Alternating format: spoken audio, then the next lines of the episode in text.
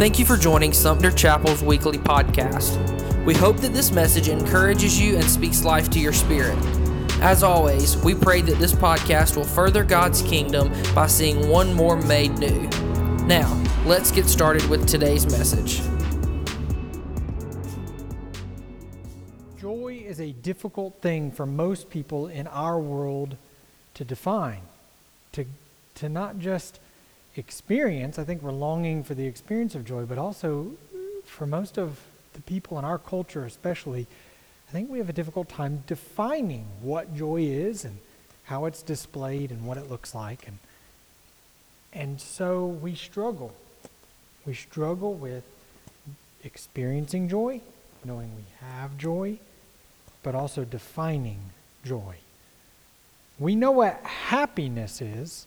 I think we have a pretty good grasp of what happiness is, but joy is a little more difficult for us. And, and I think it's because our culture has a lot to offer that simulates joy or gives us these feelings or these experiences that are that are displays of things that can come from a deep joy that's within. They can be expressions of joy, but many times for many people they're not. They're just reactions to the external things that they're experiencing. So like have you ever been to see a comedian live. Has, has anyone ever been to, com- to see a comedian live? Well, if you haven't, at least you've watched really funny videos online, online, uh, YouTube, uh, Facebook, whatever, or someone's told a joke, and so you've laughed, right? You've had a, a, a good laugh, maybe an extended period of laughing, maybe even enough to make you cry, right? And, and so that sort of laughter is incredible and it's joyous. And if it's coming from deep within, if laughter is coming from a place of joy from deep within, then it is a true expression from, of joy. But if it's where you can laugh, you can experience that laughter, but then it's not coming from a place of joy, then, then you're just experiencing laughter. It's not evidence of joy. Uh, we also see this maybe in, in being entertained through a concert, like music or production. And there's this sense of entertainment, of excitement, of enthusiasm maybe we can get hype about something. you can get excited and you can get up for it, but it's not necessarily from a deep sense of joy from within you. That's not what it is. It's not welling up from within that you're this excited or hyped. It's the external. You're reacting to what the artist is doing or what, what the situation is, the entertainment that you're experiencing. I mean, we see this uh, with our love for sporting events, right? And with your team. If your team wins, the overwhelming enthusiasm that is experienced and then displayed is unmistakable. And it's not that that emotion is wrong. It's not that these um, displays of emotion are wrong. That's not what we're talking about. It's where are they coming from? Are they merely coming reaction to the externals and the situation? Are they merely reactionary things where we experience this high and this incredible enthusiasm, but then we're actually, when we're by ourselves, that's not the life we're experiencing. It's not coming from a deep sense of joy, it's just an expression of emotion. We also see this, especially among the, the younger generation, through some like thrill seeking, adventure, the next high. So we, we travel the world or we do all these things that create a sense of thrill and excitement and give us a high, an emotional high, experiential high. But again, is that just numbing us or giving us a sense of a false reality? Is it really just allowing us to chase after emotions and maybe ignore what's within, ignore what the reality is of what's going on in our life, like an escapism? Or is it coming out of a deep sense of joy, something deeper than just the experiential surface level emotional reactions. Joy is a deep sense of fulfillment, ultimately. That's what it is. It's a deep sense of fulfillment. Uh, uh, the experience that, that things have been made right, that, that fulfillment has happened in my life, that Not that I have everything figured out, but there's a sense of security and confidence and fulfillment that creates joy in someone's life, that then displays itself through celebration, through a lifestyle of joy, through a lifestyle of celebration and a talking about what life is truly, the excitement of life. And that deep sense of joy is what Scripture talks about as we read the Bible surrounding the coming of the Messiah. Scripture talks about this joy springing up from within, welling up from within because of the Messiah's coming, because of the salvation offered through Jesus. There's this expectation of joy, this experience of reconciliation between God and humanity, of humanity being brought back into the place it should be, which is the ability to be in the presence of God, of the presence of God dwelling with us yet again, God with us. A return to the designs of God for humanity creates joy. And it wells up from within, not an external excitement merely, not just an experiential, emotional reaction, but a deep sense of joy because of the freedom found, the victory experienced because of the salvation offered by the Messiah, the Savior, Jesus coming to earth. And we see this in Isaiah 12. In Isaiah 12, we, we read about this excitement and this joy as prophesied by the Old Testament uh, prophets, the, the ones that would hear from God on behalf of the people of God at that time. We're talking about this Messiah to come, this Savior of the world that was to come. And we get this passage in Isaiah. That's a song of praise for salvation. A song of praise for the Messiah's coming. And this is what it says in Isaiah chapter 12. It's only six verses long, so if you want to read along with me, it'll be on the screens. Hopefully, you were able to read it this week if you've been reading along with our reading plan. But Isaiah 12, this is what it says In that day you will sing, I will praise you, O Lord. You were angry with me, but not anymore. Now you comfort me. See, God has come to save me. I will trust in him and not be afraid. The Lord God is my strength and my song. He has given me victory. With joy, you will drink deeply from the fountain of salvation. In that wonderful day, you will sing, Thank the Lord, praise his name, tell the nations what he has done, let them know how mighty he is. Sing to the Lord, for he has done wonderful things. Make known his praises around the world. Let all the people of Jerusalem shout his praise with joy. For great is the Holy One of Israel who lives among you. Let us pray. God, we, we ask that you would impress upon us the full reality of our salvation that we may have joy. Allow us to see clearly and fully and acknowledge fully the weight of our sin, the mess of our lives, how we've messed things up, how we are not as we were intended to be, so that then we can also fully grasp your salvation. How you've come to made thing, make things right, how you've come to make us new, renewed into the very image you created us in to fulfill that in us, that we might fully experience your presence and fully have your presence inhabit us, that we might return to the place humanity was designed to be. That you have returned us to that place in coming to earth and inhabiting flesh and becoming a child, a baby. You returned things. You, you had victory over the division and the separation between humanity and you. And we thank you for that and that that realization of salvation that we can have, that fully realized salvation that we can experience can bring us joy. Would you do that work in us this morning and moving forward throughout this season that we might be a light to this world, that people might see a joy in us that is unlike what they the experiences of happiness that they've seen around them a deep seated joy, a, a joy down deep in our souls, that we might be a light to the world. And it's in the name of Jesus we pray. Amen.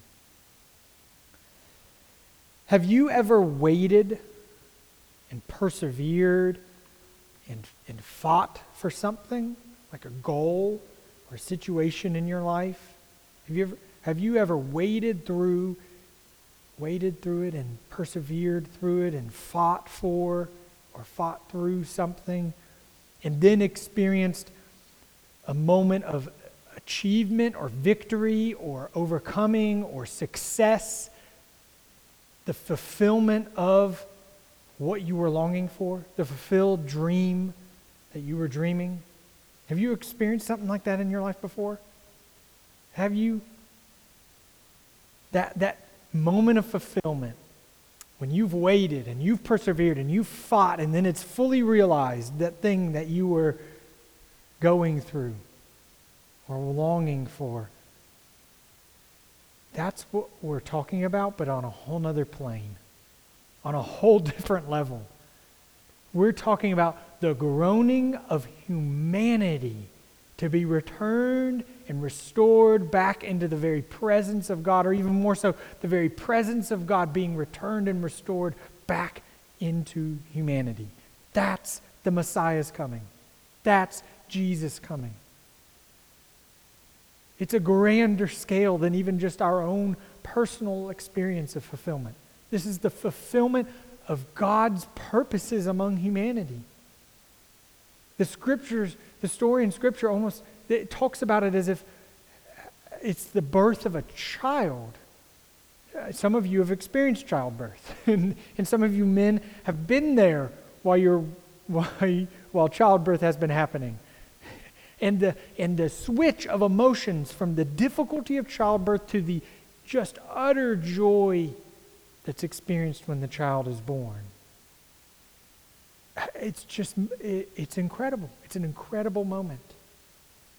An incredible moment of joy when a child is born through the pains of childbirth. And that's how the Bible describes this from an analogy or metaphor standpoint, it's as if the whole world was groaning and waiting and persevering until there could be a Savior that would be born. Now, the irony is, it's not just metaphor or analogy, it was actually experienced by Joseph and Mary. Think about that. Think about that, that that Mary actually felt the pains of childbirth within her. Humanity actually had one, Mary, a representative that would feel the pains of childbirth, and Joseph would be there beside her as they walked through that together in order for the joy of the Messiah to be born, of this baby Jesus being born, that they knew would be the Savior of the world. They didn't know all of what that meant. But remember, God told them that this Jesus, this baby that was being born through them would save the world, would save us, would rescue us, would give us freedom from that which keeps us in bondage, which is sin. That's the joy we're talking about. The joy of one who is coming to restore all that which was supposed to be true, to forgive sin, to take the defining thing of sin where we feel like we're so defined by our mistakes and our sins and our messes and redefine us back to how God intended. I've experienced this in my own life, this genuine experience of joy, but only after I, I kind of got over my own individual achievement. It's taken me having to learn to get over my own individual achievement mentality for me to really experience joy. What do I mean by that? Well, you know, I've had these moments where I've pressed through something, waited for, achieved something, achieved something of value. It's not degrading what I experienced, but I achieved something, and, and, and in experiencing that ach- achievement was great but it doesn't compare to the achievement that God has already performed. it was in realizing that those moments of fulfillment were so small in compared to what God had done for me through Jesus.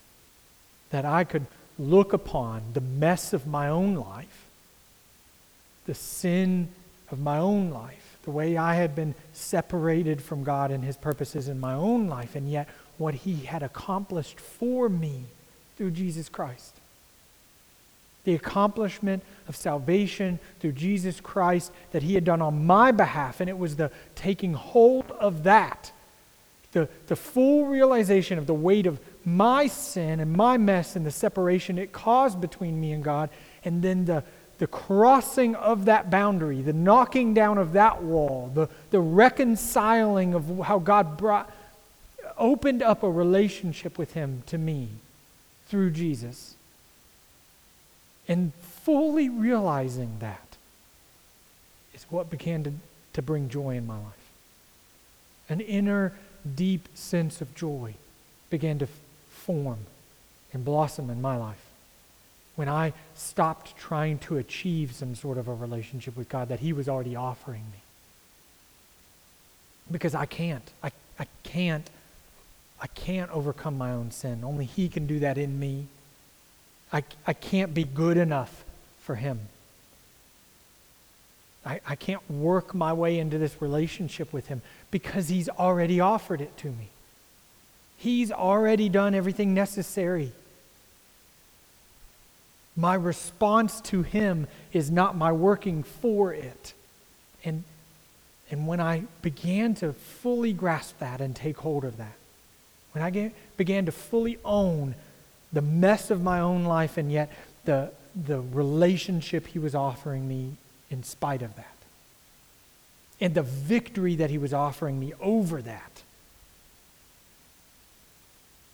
That's where joy is found. Do you find yourself having joy in this season of life? Not just this season of Christmas, of course, the season of Advent and of Christmas, but in this season of life. Do you find yourself having joy? because it's something Jesus came to give you.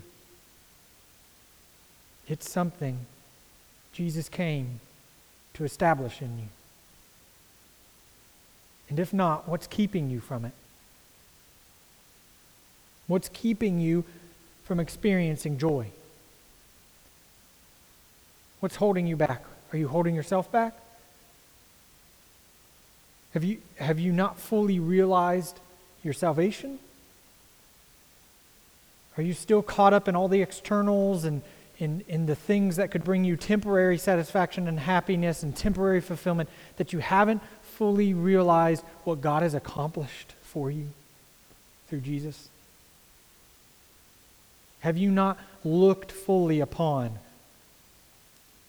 your own mess and your own sin? Have you not looked fully upon the ways you've broken this relationship God offers? and dealt with that and been willing to be honest about that, both just in your own relationship with God and with others? Because if you haven't, then you can't fully take hold of then the salvation God has to offer in the midst of that. You, you can't fully realize all that God has done for you through Jesus Christ if you don't know what you've done to break a relationship. The reconciling of relationships that's what we're talking about here. Between humanity and God, and between you and God. Between you. He, he came to bring victory to you. He came to overcome sin in your life, in the, in the here and now. This isn't just a philosophical theoretical one day thing we're talking about. I know a lot of the times the church talks about it that way a, a one day, a getting into heaven, a one day experience, but we're talking about an experience now. That's how the, the Bible talks about it that Jesus came to humanity thousands of years ago, but he wants to show up in your life now. He wants to come into your life now, into whatever it is that you're struggling with, whatever sin that seems to entangle you, whatever thing that seems to be overcoming you, and He's offering the very power of God to show up into your life now and overcome that, that thing, those things, this world. That's what brings joy.